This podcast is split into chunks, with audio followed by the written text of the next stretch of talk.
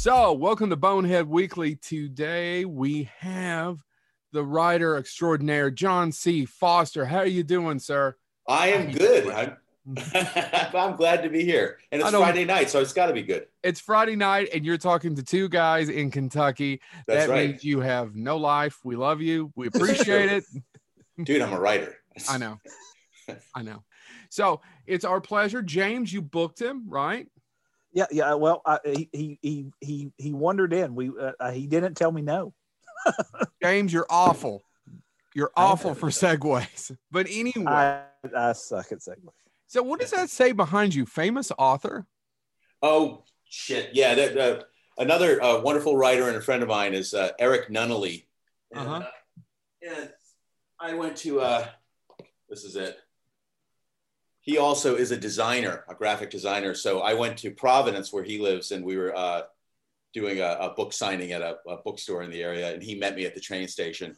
And he just like as you know, he's sitting there with his his you know Hyundai or whatever it was, but as if it was a you know a livery car, and he was waiting with a sign that just said this, which was pretty funny. So I kept it because Well, if it makes you feel better, not the first time I did a convention, but the first time we did a convention as Bonehead Weekly, like we had our own table and something, Uh-huh. and we were we were actual guests. The the placard, it's in my garage. It's No. just a piece of paper, but it says it, and I've just kept it. So Did you guys just do the the, the Imaginarium? No. I did not do an Imaginarium, and I have a wonderful story I'll tell you right after this podcast that I won't say. in Okay. person. Okay. But there's a story there between me and the folks who run the Imaginarium, ah, and I will tell you, I'm extremely professional. that's, So- I, I'm glad to hear it. That's the reason why I won't tell you the story till after this podcast.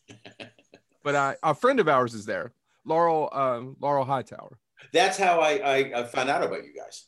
Yeah, she's a dear friend. She we love her writing. Uh, we were friends. I shouldn't say we were friends before she was a you know famous author, but we were friends before our kids play together.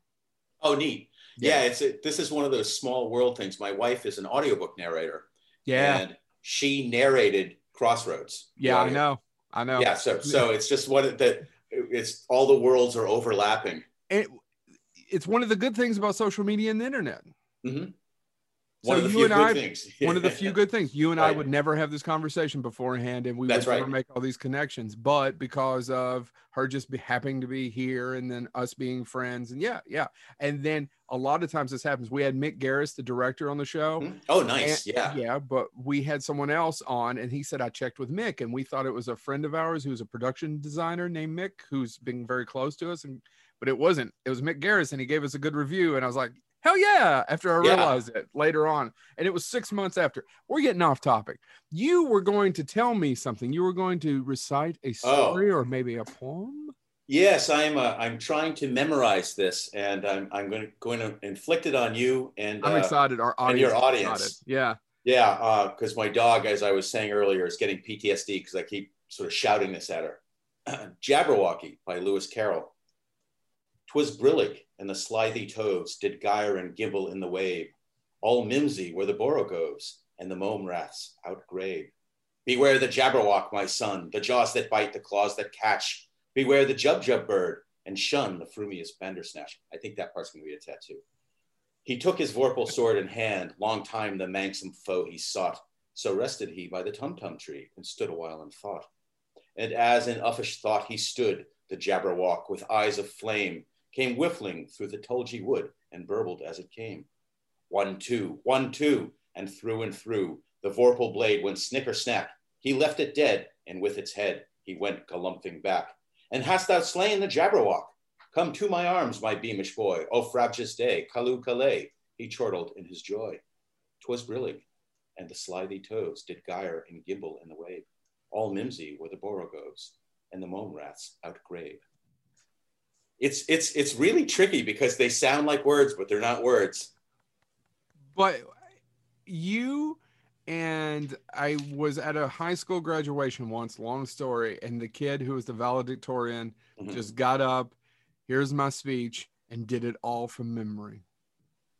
And that was it. He walked off stage and I'm impressed. I I yeah, that's a definite mic drop. I was the only one I think in the audience who was impressed. I think everybody else was weirded out by it. But Right. yes, yes. So that's fantastic. Why? What? What is drawing you to do that? Why do you want to rem- memorize it just to be able I've to liked it. off? I've liked it for a while. Um, I like that it is full of nonsense words. Yeah. That are completely understandable. When he describes the Tulgey wood, Tulgey is not a fucking word, but Mhm. you know exactly what he's. I, I can picture all these things, even though they're nonsense words. yes. Um, and I, I've I've wanted um, some phrasing from this poem uh, as a tattoo for a while, um, but I'm very lazy about it. And if Uh-huh. I have if I have 200 bucks, you know, that's just there to waste, which I don't normally.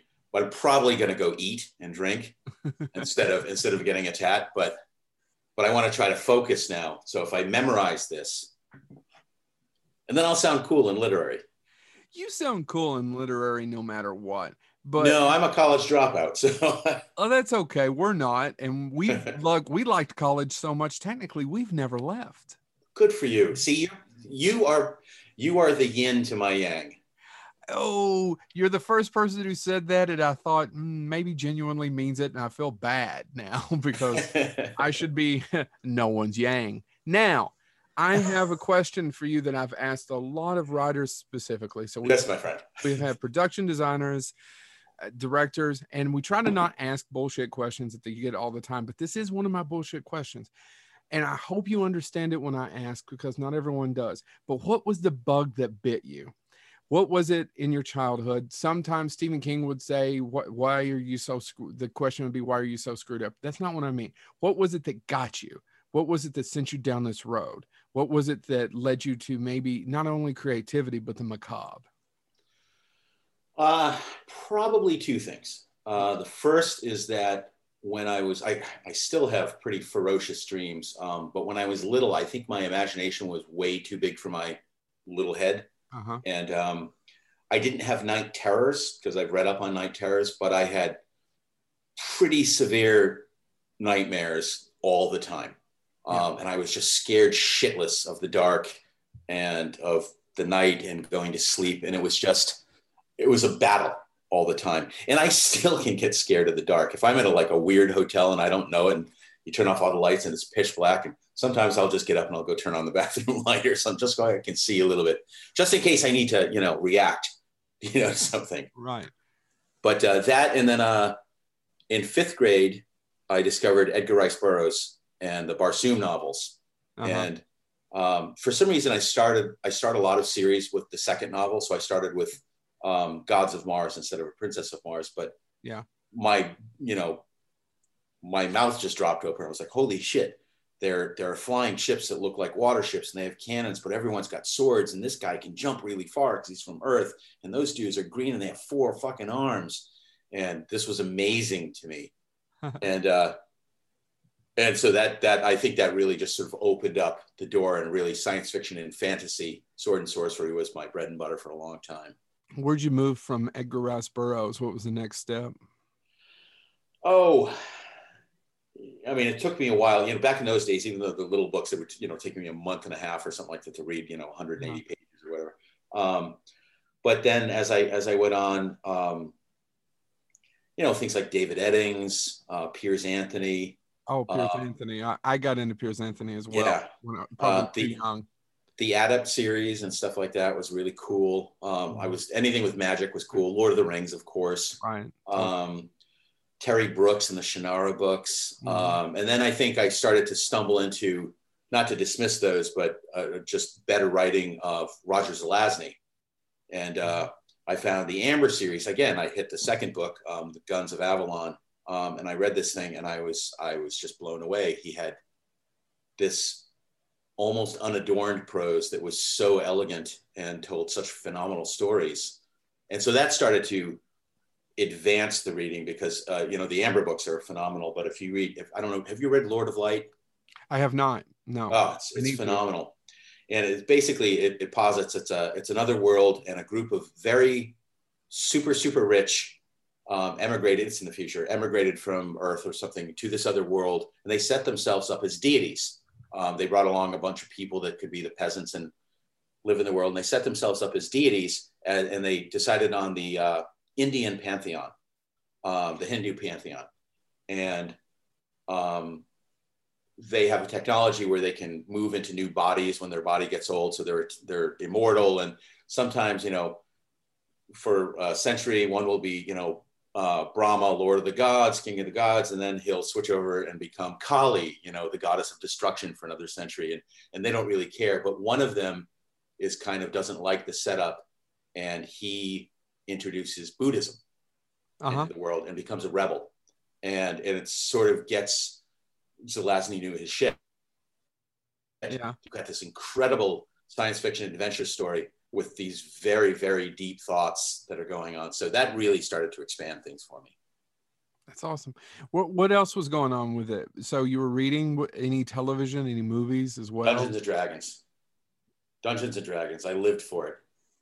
I, I would leave my school books behind, but I had, you know, all of the at the time there was, you know, second edition. So I had like the five standard uh, manuals were always in my book bag, um, no matter where I went.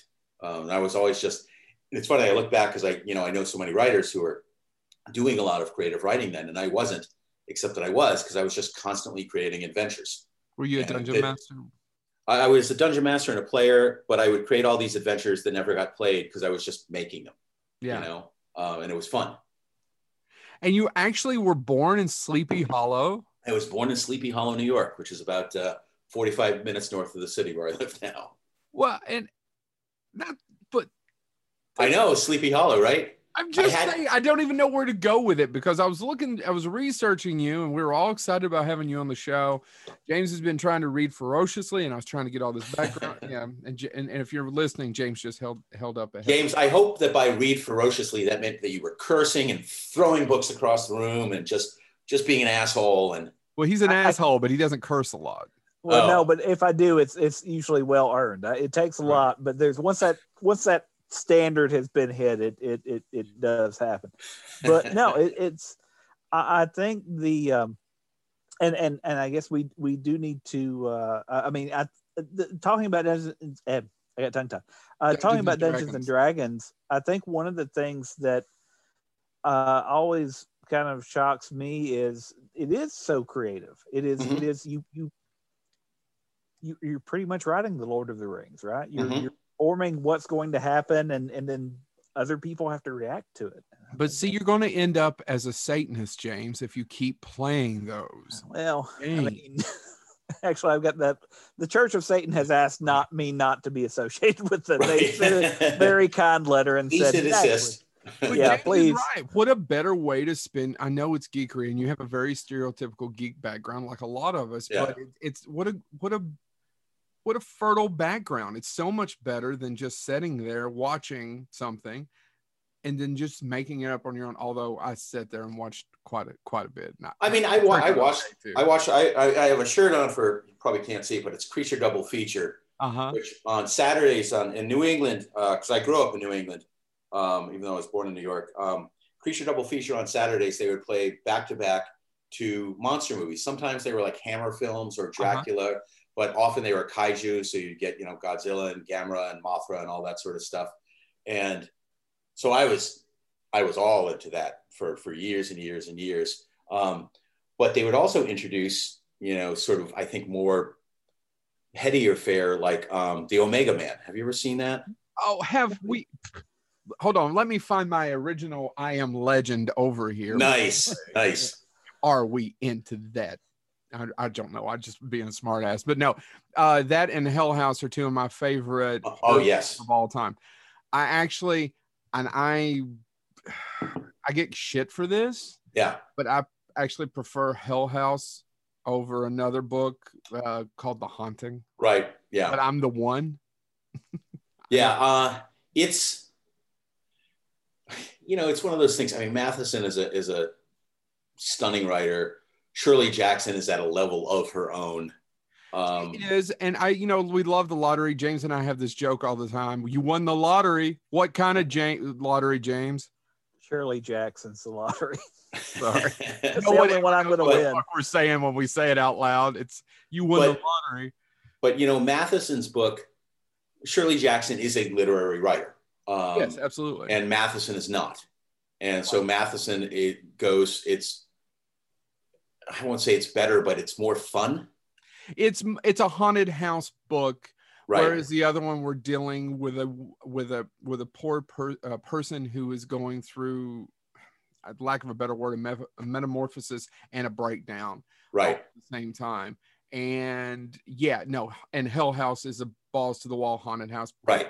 and I actually if you scan over here on the other side i have with the roddy mcdowall the original one Oh, shot nice. for legend of, of hmm. hell house but matheson said before he died that's the one movie he wished they would one of the movies that could be remade that you know they could up to date but I, anyway we're getting I actually don't think they need to. It's so perfectly atmospheric. I love it too. It's it's so Hammer-ish because it's Yes. British in that, even though I don't, it wasn't made by Hammer, but it's Hammer-esque. I should have said. But yeah, I sorry, we're not talking about your work right now. But That's I'm fine. interested in your where you got the tick. So you left, you grew up. When was it that you said, "I'm going to write, I'm going to create for a living"? Uh, I think I said it after a lot of people told me I should be writing. Well, that's Um, good, as as yeah. opposed to the opposite. As a, as a, you know, when as a student, people were saying that, and and of course they all had different ideas. Um, you should be a writer. That means you should be a journalist. Um, you should be a writer. You be a good lawyer, not be a bad lawyer, because I hated being in school. Um, you know, so there was all that, and then finally, um, I left. You know, high school was done. I I had started to play a little bit with writing, and I had started falling in with the theater geeks Uh-huh. and thought maybe I would be a theater geek. Really, I discovered that I just liked the theater and I liked the theater crowd, but Yep. I wasn't a good actor. So I got into the Boston University Theater Conservatory, and I definitely wasn't up to the level of the other people. But I also realized it was like, yeah, I don't want to do this, and I don't want to be in school anymore. And so I dropped out my first semester. Um, then I, I I got one college credit work. I was I had a day job at Emerson College, and I had a free I got free classes. So I did a, Uh-huh. an independent study and wrote a wrote a terrible derivative story called The Hound of Beckett Manor, which was the Hound of the Baskervilles. Um, but it's a cool title. I really, Thank you. I'm going to, if I'm on Shudder, stop at the Hound of Beckett Manor, Yeah. and So I wrote that it's that- a ripoff. So that was that was my one college credit after high school, and I got one in high school for an AP class, and then I I sort of learned how hard it was to be on your own when you're young and you have no skills, and and lost a lot of weight, and then eventually just I went to California. I said, you know what, I want the entertainment industry. I'm going to be a screenwriter. Never seen Los Angeles. Had not seen a screenplay except for like you know someone on TV holding a screenplay. Yeah. I thought, fuck it. How hard can it be? Hard, turned out. But um, but I did it, and so that's how I got my start writing. So, did you hate high school too? Yeah, yeah. I just I I wasn't. Um, I ended up switching high schools, uh, and I think looking back, I think uh, some of the depression stuff was already creeping in because Yeah. like my junior year, junior year, I failed English.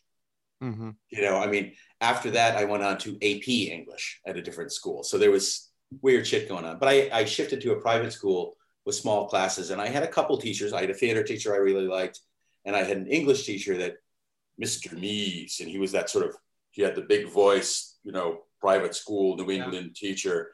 Um, and he kind of scared people, but really what he wanted was people to to fight back, you know, intellectually fight back. To think for themselves.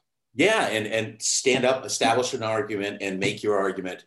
And um, so he became a great, um, a great ally for me. And he's the one that actually um, got me into AP. You know, he pulled me aside after one class. He said, "You know, if you got your shit together, you could be in, a, uh, in, in advanced placement." And I was like, I hadn't even thought of it. You know, Mhm. um, so I did.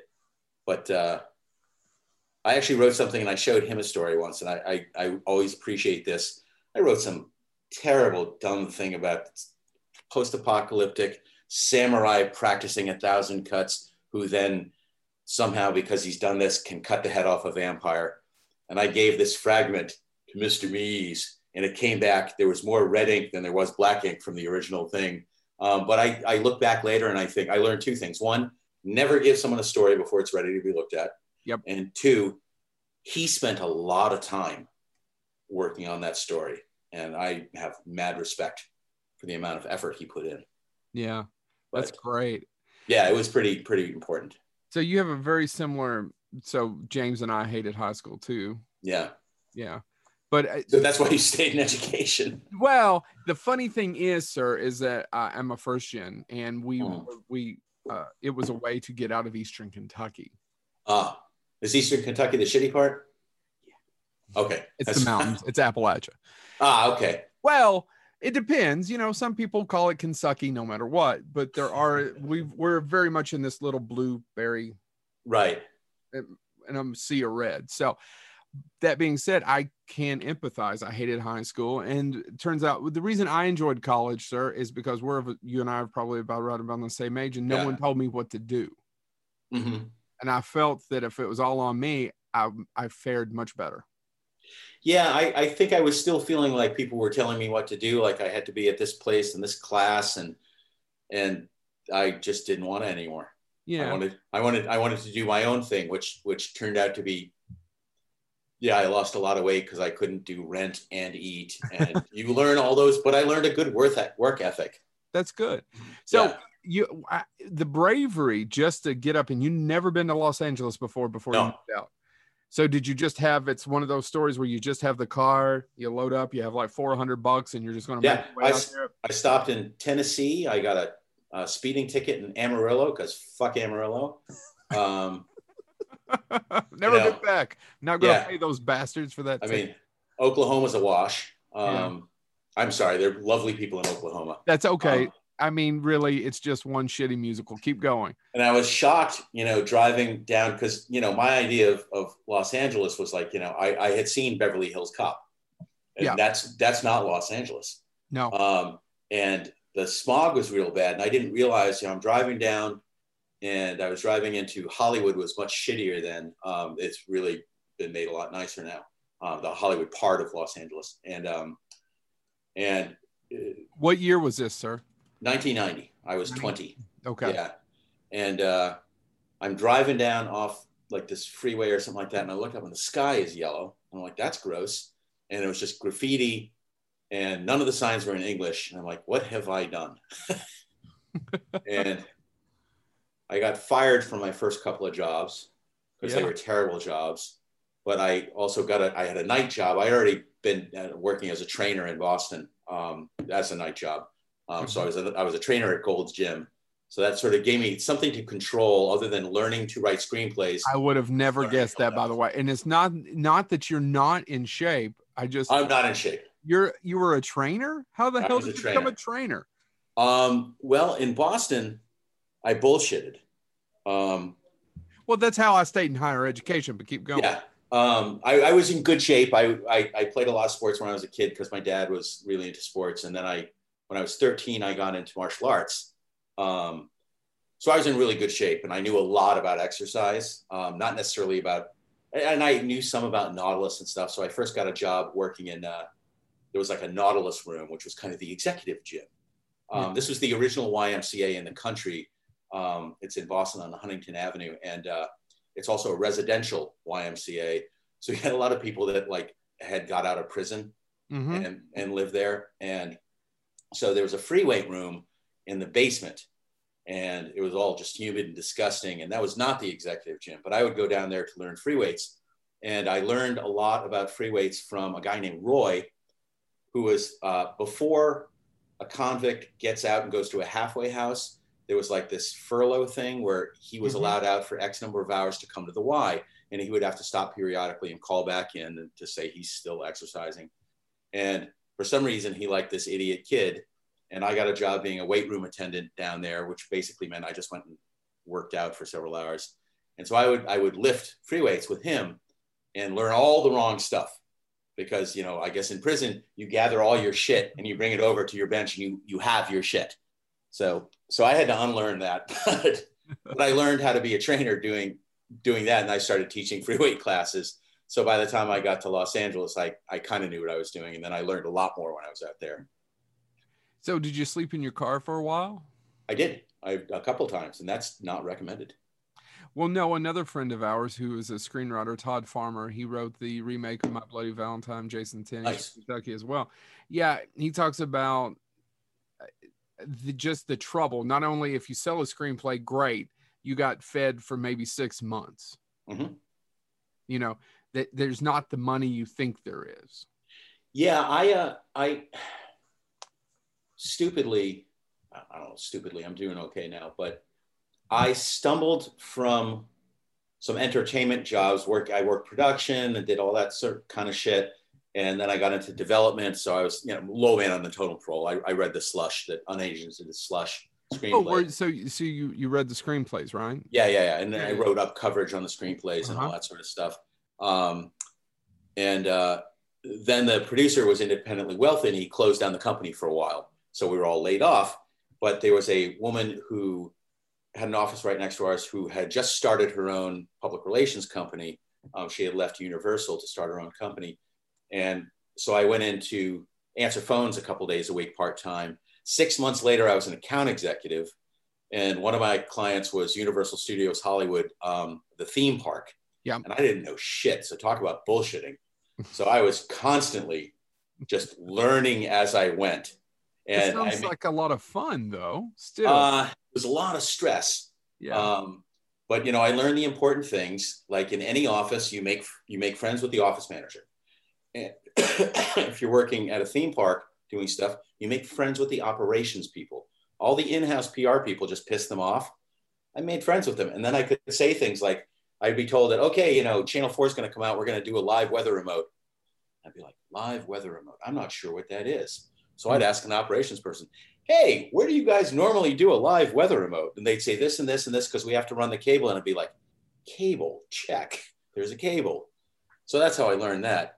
But um, I stumbled forward in that job and, and did okay, I think, because of writing um, and uh, just creativity and the ability to develop events and stuff. And, and as the money got better, that was very nice. Um, and I, it really took away from writing. Yeah. So I'd be working 70 hours a week and I'd come home and try to address screenwriting and already be exhausted when I started.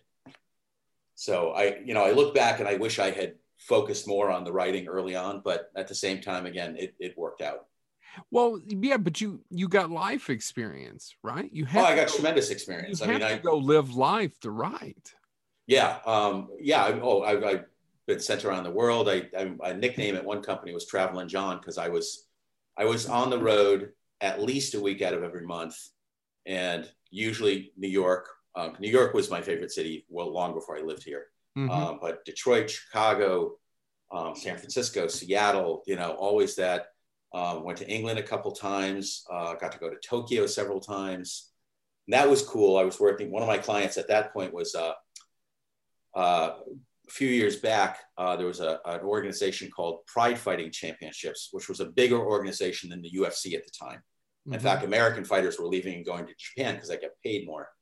And um, they were my client to help start to introduce them into the US. So I got to go over to Japan and work out with professional fighters. And for a martial arts geek, that's like, it's like if you're a basketball geek and you get to play with Michael Jordan, you know? Yeah. yeah, It's, uh, so that was just, that was fantastic life experience.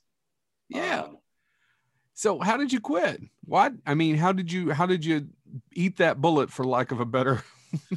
Uh, you know, I got, I, I, I was tired of doing it. Um, I'm super stressed. All it's very stressful. Um, and uh, you know, once you get further up there, you know, uh, on the VP level and that sort of stuff. And I was at the place where I could have gone from making like good money to really, really good money. Uh huh. Um, but the job was becoming less and less pleasant, Mhm. and my job was constant crisis, you know, and um, that wasn't fun. And I didn't want to do it anymore. You know, I was just, you know, unhappy every day I went into work. And finally, when I moved to New York, you know, I mean, I moved to New York and uh, there was a little bullshit involved again because it's the first terrible PR job, but I lied and said I already lived in the city. Um, and I met this guy on a Sunday for, for this interview. He's like, "Can you start tomorrow?" And I said, "I said no. I actually need to run back up to New England for two days, but I can start Wednesday." So I took a train back to New England, filled up some suitcases, came back, and crashed with my girlfriend, who's now my wife, um, while I got started and tried to find a sublet. that's how we just started life in New York. But you know, I had a couple of crappy jobs and I really just didn't like them. And uh, I finally was like, you know, I really need to focus on writing. And mm-hmm. and I started uh, working on short stories and really trying to understand um, the small press market and, and as well as learning the big five. At that point, it was the big six um, before Penguin and Random House merged. But um, and I just really started working on craft and was so satisfying. And uh, like I said, you know, my wife is a is an audiobook narrator and an, and an actor by trade, so she was super supportive. She's like, "You hate doing the PR, um, you love doing the writing. You know, let's do that." And so I just that became my job. Um, you know, it doesn't pay as well, but I get up in the morning and I'm very happy. You know, and sorry, go ahead. No, it's very impressive. I'm very impressed with it. I mean, because for it just takes a lot of guts to give up a lot of money, a certain lifestyle, and say, no, this is what's going to make me happy. And I can never put a price tag on happy. I'll take that. I think I usually think of it as a series of, oh, I've chosen to do it the hard way again, um, which seems to be my path. I don't see it that way. I really don't. So, congrats. But, re- but in seriously, I mean, I get up in the morning and I mean, writing can have all its frustrations and, and you've got all the mishigas that comes with that. And it's um, lonesome. Yeah. You know, it's funny. Um, when I started, you know, in my head was very much sort of the idea of the isolated writer. Um, and there's even some there's some romance to it. You know, the isolated writer yeah. who also probably drinks too much scotch or, or whiskey or something like that in a cabin in New England, right? Somewhere, um, and and uh, but uh, you know, I learned social media helped, um, but I started learning about conventions.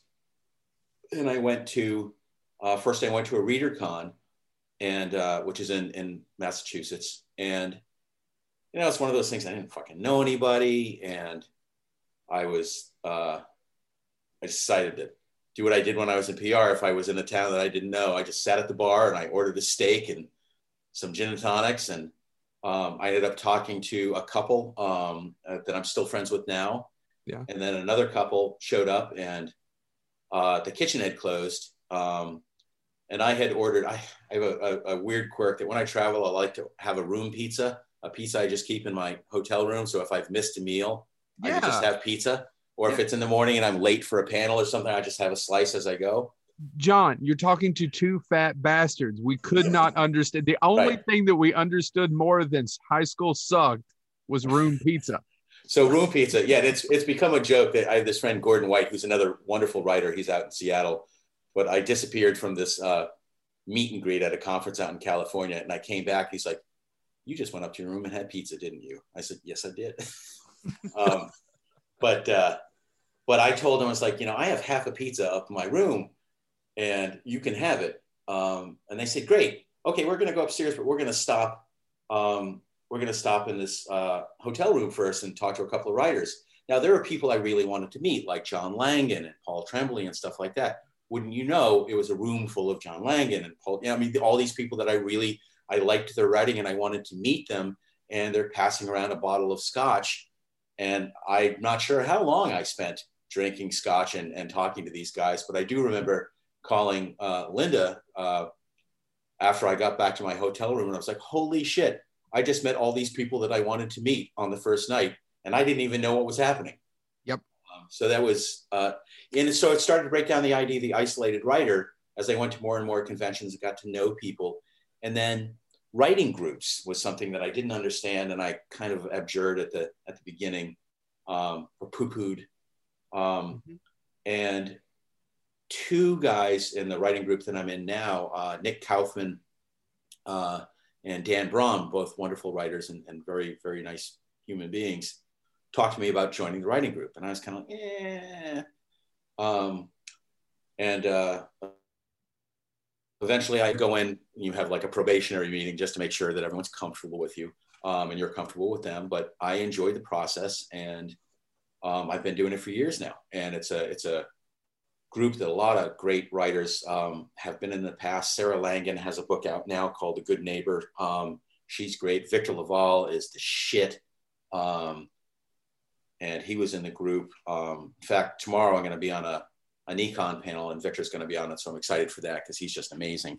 Uh, he lives in Queens. Um, and I've been doing it for years. And we actually just this last week had our first real in person meeting since the pandemic lockdown. So that was a blast. Oh, really? Yeah. Was it at a convention or was it? No, no. We we uh we met in Union Square, which is a, a big Uh-huh. big square. Uh, you ever seen the Warriors? Yes, of course. Okay, you know Come out the and play. Right. You know the place where uh, they're in the subway station where the guys are on roller skates and they have like bib overalls. That's Union Square. Right. Yeah. We didn't see any of those guys, but we so we met we met there above ground, and then went we then went for our traditional Mexican food afterwards. Walter Hill made a very stylized film. I don't think it ever really was like that. It's dead on accurate. yeah, no, it's it's not accurate at all. Not accurate at all. Did you know that that um, the fox, who's the really smart guy with the curly hair, um, was supposed to be the main character? No, I didn't know that.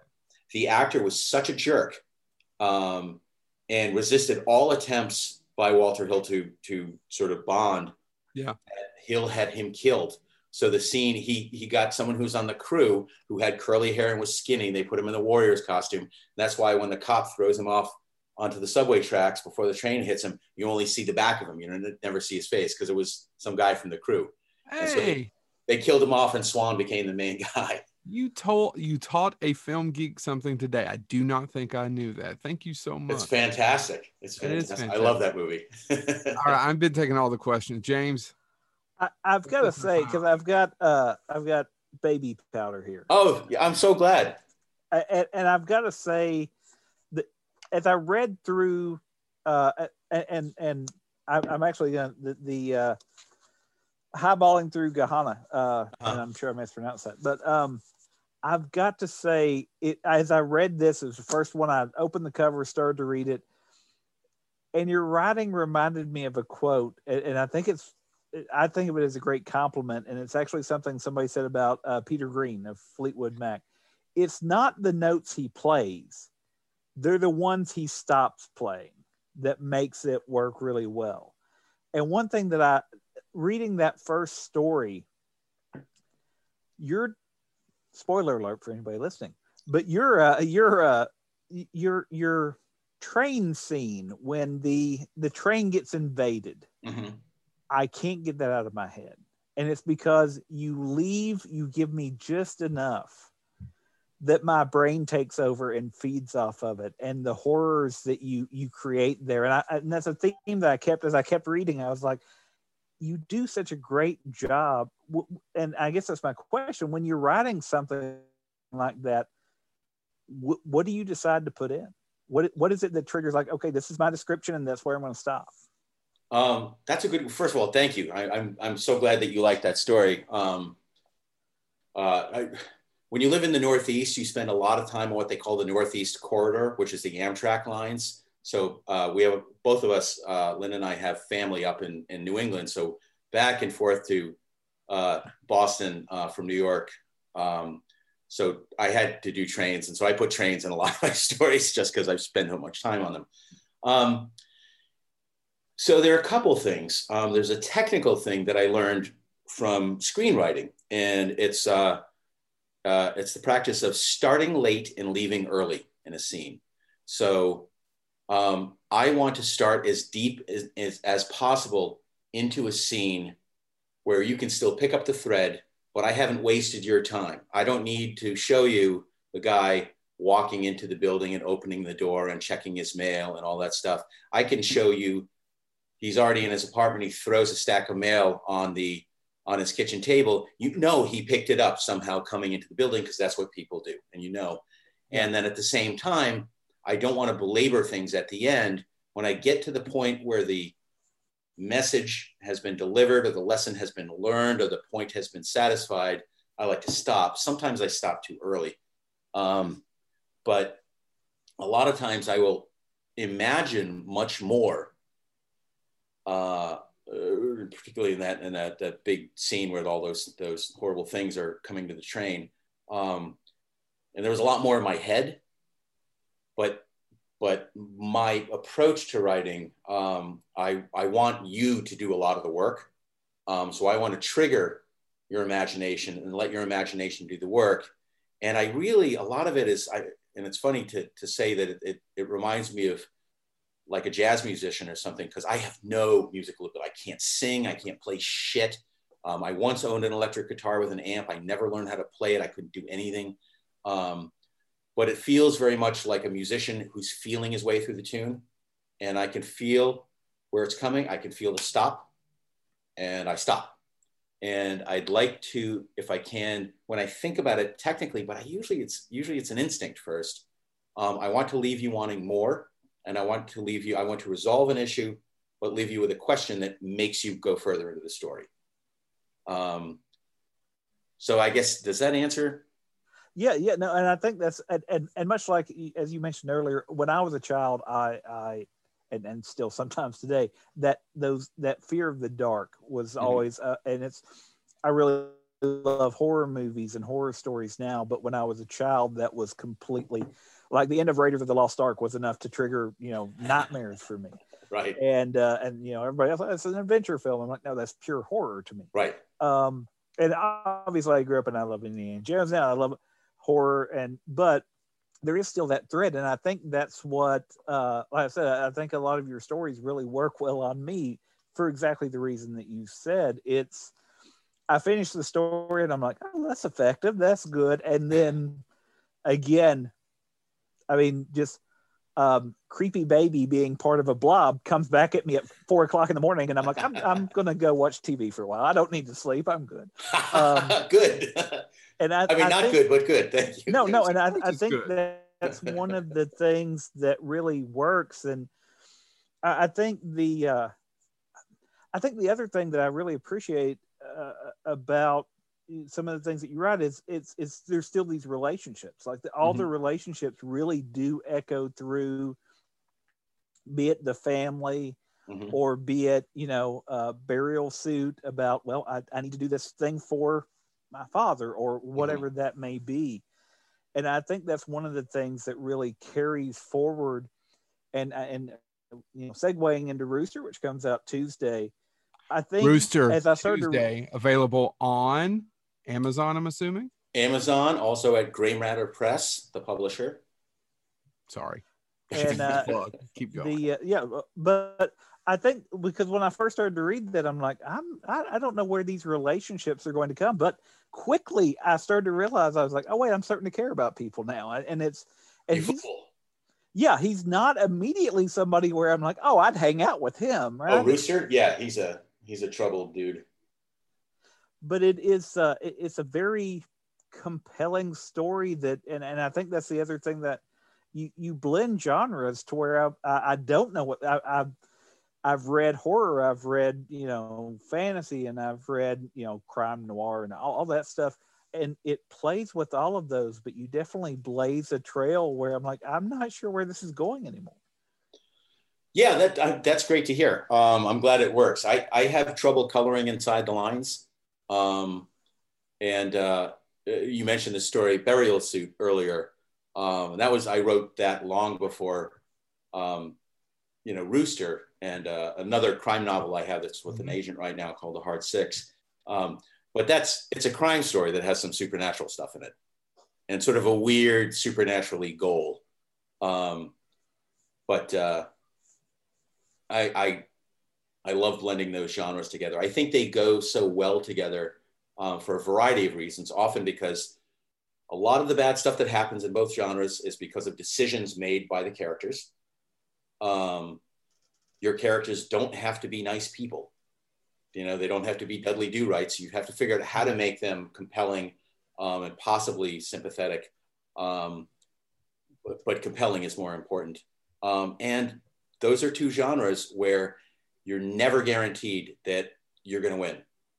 Mm-hmm. That you, you through the, the, the, character that you come to identify with is going to win.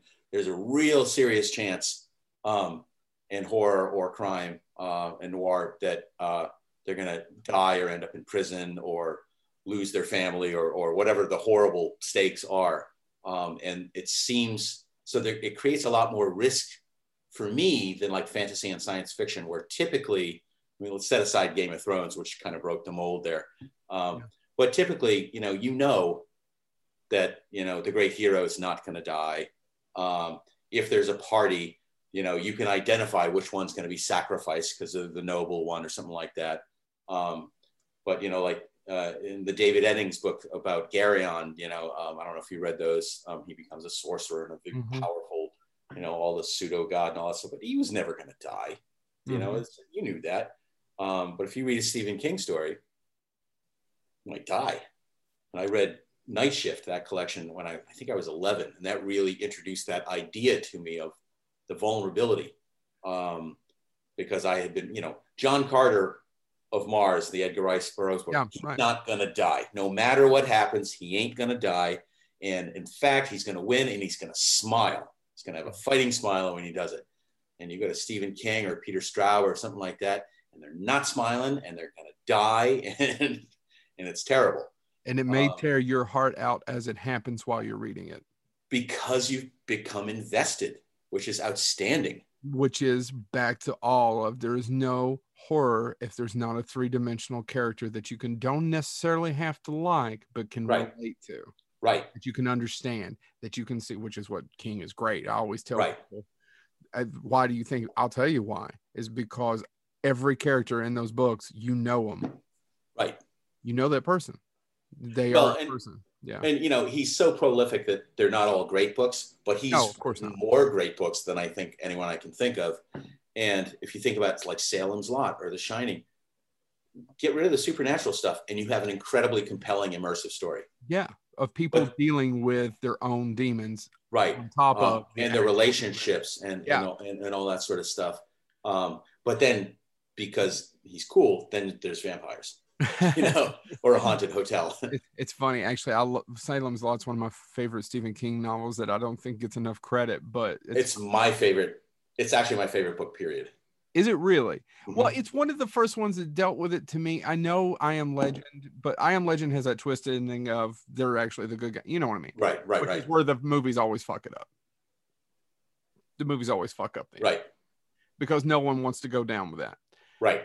But Salem's Lot deals with this is a disease. It comes in, it just takes over everybody, and, and it's, it's like it's like COVID or anything else. Mm-hmm anyway, we're getting off topic. I want to talk about you because I want to move into a question about a little bit about your process and a mm-hmm. little bit more about the freedom you have with novels over screenplays because mm-hmm. you started writing screenplays mm-hmm. and now we're doing novels and short stories. Can you talk right. a little bit about that? I mean, screenplays are hugely restrictive. Sorry, keep correct. Going. Well, that just go ahead and talk about it because they are hugely restrictive. Because yes, you can dream it up, but you know down the line that a line producer is going to be screaming at somebody that the money's got to be here and we've got to get this shot today and you can excise this whole half page because we can't shoot it because we're over schedule and that's just with the directing and that's before you even get in writing and you're going to be rewritten 10 times if it's a studio picture if not 20 times yeah with 15 ghostwriters who will never even be on the credits because the WGA will never in arbitration right. never give them credit. Sorry if for our audience this is all complicated, but this is exactly how this works. It's it's a uh yeah, I still like the entertainment industry. Um I, I do came, too. I came to not want to be a part of the Los Angeles entertainment industry. Um writing I don't think is treated with a lot of respect. That's no, not they're the first ones fired. Right. And it's this is a, the writer. This is a this is a generalization, of course. There are some writers that get great respect you can get a lot of money, which is why Hollywood has traditionally attracted all kinds of great novelists and playwrights and stuff like that. Because all of a sudden you go from getting a little bit of money, you know, to getting screenplay money, and that's a there's a different world. Yeah. Um, it's also, you know, it's a collaborative form. If you're talking film, it's considered still the director's medium, um, so they can do anything they want. You talk about bringing in other writers, yes, um, and um, so for me, that that sort of uh, existential foundation was problematic, but the form itself is less enjoyable to work in than writing a novel or, or a short story, um, where you're much freer just to follow the story because you have some uh, very specific limitations with a screenplay. Uh, for example, you know, uh, you want your movie to be generally, I mean, it changes, but you know, uh, two hours or under, and it's a page a minute. So you want 120 pages or less. So you're constantly fighting to get to that 120 or less, which really curtails storytelling. Yeah. Um, then you've got all sorts of expectations that you know, uh, famous action producer back in like the 80s and 90s, and you know, did a lot of like uh, Shane Black movies and stuff like that. Um, was Joel Silver, and he had Yep. something called I think it was the whammy principle or something like that. Every 10 pages, there needed to be an explosion or an action action scene hmm okay, now we're really burdening this with an artificial, you know, sort of thing. Um, and then just the writing itself, um, you know, it's very dialogue driven, which is interesting. And, and I actually like write, writing dialogue, and I still propel a lot of my prose when I can with dialogue. Um, but you can't use a lot of descriptive prose. Your narrative prose is almost non-existent. because that's Uh, a director's job Right. And a lot and you're Right. going to and and the part of the storytelling is done visually the way Right. you set up a crane shot or the way that the, the it's done visually that's And- that's the medium and you're blowing your page count because you want to be 120 or under. Yep. Um, so it's very restrictive. That being said, it put a lot of discipline on me. Um, so what what we were just talking about about um, you know entering late and leaving early and stuff like that are things that I brought from screenwriting, and that's certainly not the only way to to uh, write a novel. Uh, um, I mentioned John Langan earlier, and he's a much more literary writer, and his his writing is uh, very full um, and fulsome, um, and which is not the way I approach things. Mine, I- mine, I, I look for, you know, I, I shave off every ounce of what I think might possibly be fat, Yeah. because I want a very lean greyhound, you know, running running from you know page one to page end. Um, but you know, other writers like Langan are, are, are much more literary, and it works very well. But coming from the screenwriting world, you know, you're definitely lean and mean. Um, and I and I and I enjoy also. I not all of my books are like this, um, but it's a style that works very well when you want to write a very kinetic story. hmm Uh, so Rooster is a very kinetic story. There's a lot of actual movement. Mhm. Run the mafia and the yakuza and all that stuff is after his ass. Um, so when you keep that lean, you know, you really it really helps move it like a freight train. yeah could you so all your books are your darlings they're all your children can you That's why we killed them. right when are you uh, so how hard is it for you to adapt it to script when they the options start coming and the offers start coming I don't know. Um, it'll be interesting. Uh, I had I had one guy that wanted to take a story from uh, Baby Powder. Um, Mhm. I don't know if you read the story Red. not yet no When it starts off with a, it's a it's a it's an alien invasion movie. It starts off with a guy that looks like Howdy Doody walking down the road. And he crouches down next to a dumpster outside of like a road stop, you know, Yeah. diner, and he cuts off his thumb and he or finger and he throws it in the dumpster. And um, but the guy he wanted a free option. Um, and I was like, oh, there's going to be a lot of money you're going to wrap around this. I think you can give me money. Um, Mhm. And if he was a bigger person, maybe I would have said, you know, okay, here's your free option. But he wasn't. So yeah you that's the other problem is that Yeah. is cutting through the bullshit and the actual players yeah. Yeah. Well, and I've been, I've been through that. There's a, a wonderfully evocative phrase out in LA um, called blowing sunshine up your ass. yes And it's when uh, when Rooster, um, I first wrote that and got an agent and, and went out around the town. And I had like 30 meetings with producers all over town. I was all over the studio lots and it's all very exciting and wonderful conversations. And um, and what came out of it was people wanting me to pitch ideas. First of all, the verbal pitch is just death for me. And why are you fucking asking writers to pitch an idea verbally is just um, if we if we could do that, we'd be actors. Yeah. Um, but uh, you know, uh, really, I was asked, you know, okay, what's your idea? You know, they wanted to send the agent wanted to send me um, to pitch a Jurassic Park sequel. I'm like, have you read what I write? I don't know what the fuck to do with Jurassic Park. Yeah, send an assassin to Jurassic Park and he's an alcoholic. And, you know, I mean, what, what am I going to do? You oh, know? i kind of like to see that I'd say, Yeah.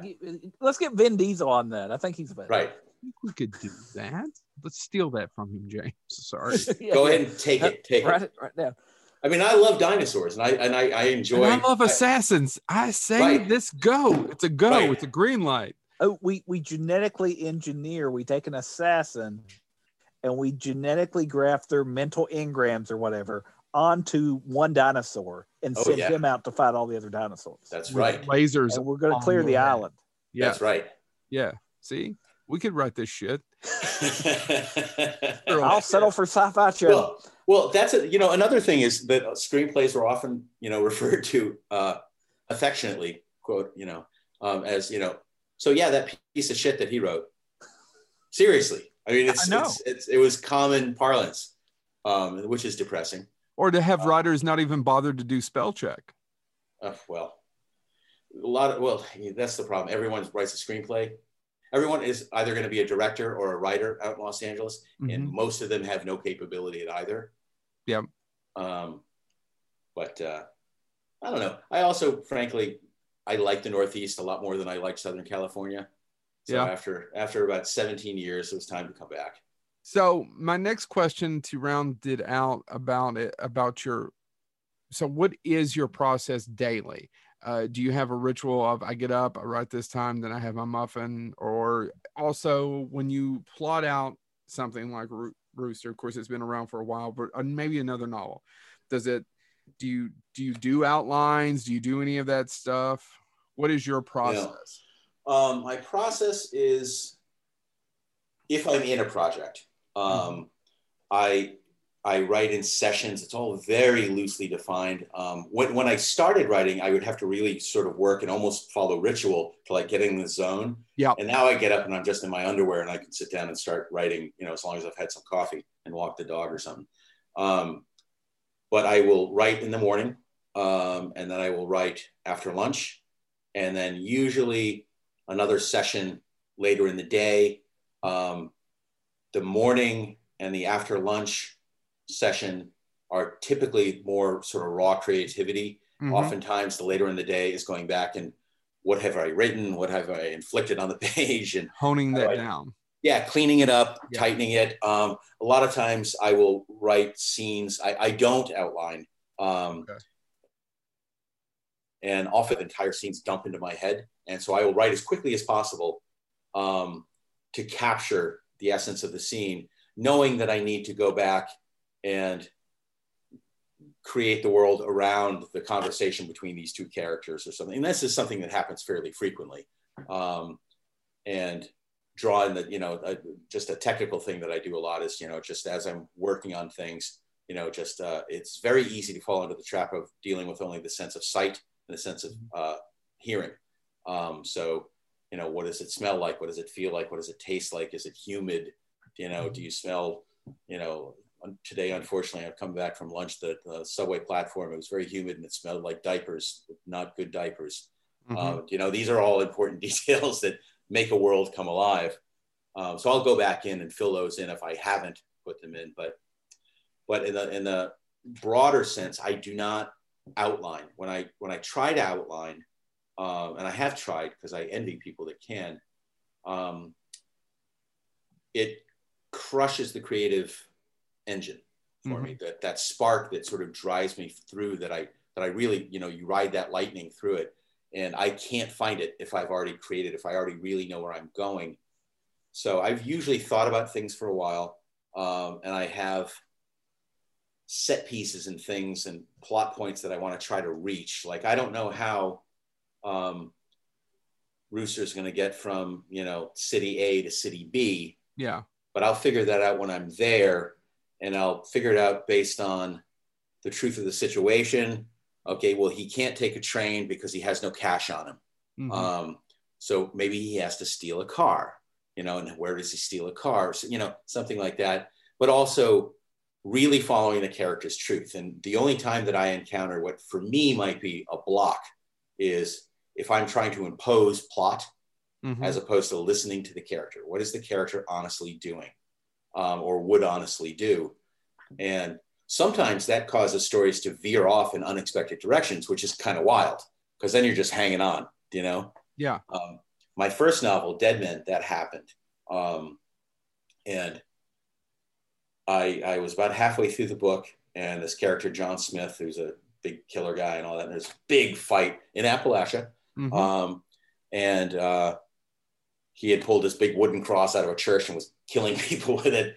And I was I had been anticipating writing this scene because it was going to be the most bitch and action scene ever and horror and violence and all this stuff and the rain's coming down and they're slipping in the mud and blood everywhere and and I just couldn't fucking write the scene and it was just it was killing me. It was like two weeks on this fucking thing.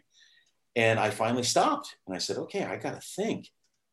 And I, I backed up and I had not had this experience yet. And when you're I think if people maybe go through MFA programs, they get some structure to learn how to do these things. So I had to just sort of figure this out. And what I figured out was I'm not listening to my character. I'm trying to make John Smith do something. What would John Smith do? Well, John Smith, this is a fight that's actually for someone else that's trying to control him and he doesn't like them and he doesn't want to be controlled. What if he just stops fighting in the middle and walks away? I had him drop the weapon and just walk away in the middle of the fight. And I just, what if I just do that? Whole story opened up. Never had another right. block for the second half of the novel, no blocks. Um, because I had learned I need to follow him. I have an idea of where I want to go, but the characters have some say. Talking about going places, I think that's one the other thing, and that we, we tweeted earlier. Um, your descriptions of cities and of uh-huh. locations uh-huh. and of all of that stuff as we said in the tweet, they're hungry. Like there mm. is this sense that these places are not just where people live. There, there's, and and and in Rooster, we see as he travels from place to place, there's actually, you know, that this is not this. This is not right. You know, New York is not X, is not Y. As you go, you're going to experience this differently, and so I guess the question is, where do you pull that from? Is it because you have traveled and have been you know had to do the job where you did travel so much does that infuse it or or what makes you see i guess because you get the surface the tourist friendly areas right but then you get that underbelly of right. what it's actually like um traveling definitely definitely i, I love traveling um and i and i don't like tours so i i tend to you know um go away from the tours, um, which caused some consternation when I was younger. A quick side note um, I went to the Soviet Union twice in the 80s because I thought I wanted to be in diplomacy or intelligence. Um, and the Russians were the big thing. And so we were, our last night on my second trip, um, I was 18, and we were in Estonia in the city of Tallinn, which is really cool because it has a medieval wall and all that shit. And the whole group was going out to like some fucking choir in a church and I thought that sounded awful. So I grabbed my roommate and some other weird kid and some other lady, and and uh, I for some reason I didn't do this, and I said, "Go talk to the concierge who had no English, um, and let's find a good like club or a bar to go to." So we ended up in this cab. We stopped at some place that was full of army people, and that was wrong. So we sent the women in our group up because like they'll talk to you. Um, so she talked, and we got directions, and the cabbie took us to this place. We get to this sort of really nice club, and in the open, you know, bar area, everyone, the men are all in uniform or very nice suits, and the women are in evening gowns. And then we sit down in this room that has a small stage and brass rails and little tables, and and we're teenagers. We're drinking screwdrivers because vodka orange is the only thing we knew how to order, and uh, and so while the other people were were at a church listening to a choir. We were at a, uh, we saw strippers. it, these were Estonian strippers, and it was a it was a burlesque show. And um, your first stripper?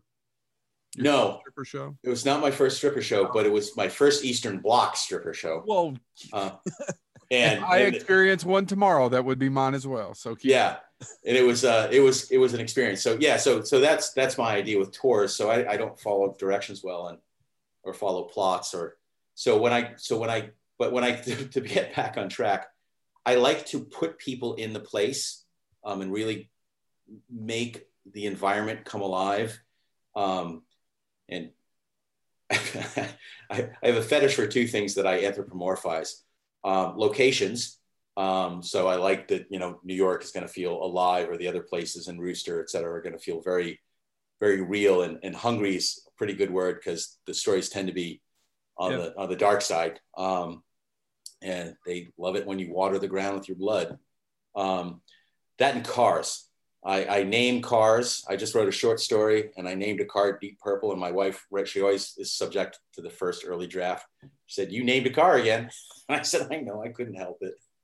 Do you love cars in real life though? Do you do you have a like um I they're okay. I mean, I got sick of driving. When you drive in LA for for a long time, you it's I'm glad that I don't own a car right now in New York. Um, mm-hmm. although I did for a while. Like after I got divorced, I had a very sensible Jeep Grand Cherokee and it got stolen on my birthday. and I had just been dumped by my rebound girlfriend. And then I went out, some friends took me out to a, a rock show. My car got stolen. So I took the insurance money and I did the responsible thing and I bought a 1967 Firebird. Well, yeah. Yeah. Of course. It got like eight miles to the gallon. Yeah. You know, and needed shitloads of work, but it was cool. yeah. Well, um, James, he's got you beat. You were fired on your birthday, so he's nice. lost a woman and a Grand Cherokee on his birthday. Yeah, that was uh, that actual story was they uh, they had a, a company kind of uh, birthday card they gave, mm-hmm. and they called me to the office to give me the birthday card. Waited till I opened it, and it was like, and one more thing. Oh my god! It was it was all it was all over in about six minutes. What and, assholes!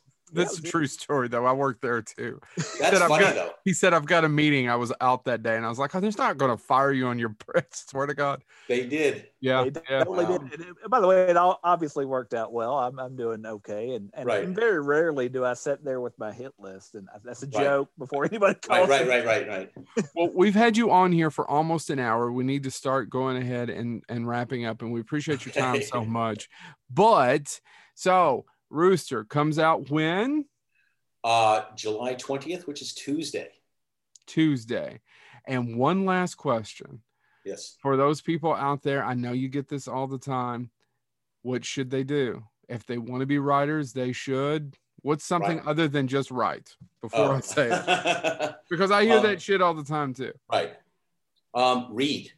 Yeah. Read everything. Read all the time. Read in the genres you want to write in and also get outside them if you can but especially read where you want to play so that you can write the kind of stories that you like to read. And it's okay if they're derivative at first. Everyone starts there. You know, Ramsey Campbell, who's you know this amazing English writer who's been writing for a zillion years, um, has talked about when he started out, he was very derivative and copying Lovecraft and yada yada yada, and now he's Ramsey Campbell. You know, everybody does it. Stephen King started out uh, copying Richard Matheson. He's, he's right. talked about it before. He's given him credit for it. Yeah. Everybody gets through a Lovecraft phase when they're young. I had a Lovecraft phase. Right. But read, just read, read and read and read. Read. Read. Now, where can can they follow you on Twitter, social media? Yes, I'm on Twitter at John Foster Fic, F I C. Um, and you can look for me at John Foster um, on Facebook um, and my website is johnfosterfiction.com. I keep it simple so I can remember. Mm-hmm. Um, easily confused. So. And they have all the links on your website to all your books, correct? Uh, yeah, the link to Rooster will go up uh, soon. As soon as Linda handles the technology stuff because I'm not very clever. Um, so as soon as she puts it up, uh, it will be there too. All right, James, you got anything before we go? I, I and I'm saying this honestly. No, no money has exchanged hands. You, you all do need to read this stuff. This is it's Thank stuck you. with me. I'm I'm not kidding when I say I'm waking up picturing uh things coming at me in the dark, and that is the biggest compliment give because that's it wonderful. Really does. Uh, so yes, I, I say this honestly as an endorsement. Check out Rooster. Rooster is phenomenal. Baby Powder is great, and so I'll be reading. I'll be catching up on, on your catalog as well. I, have I've got some reading to do. But that's wonderful to hear. You. Thank you, John C. Foster. You're welcome anytime you want to come back on Bonehead Weekly. This has been Bonehead.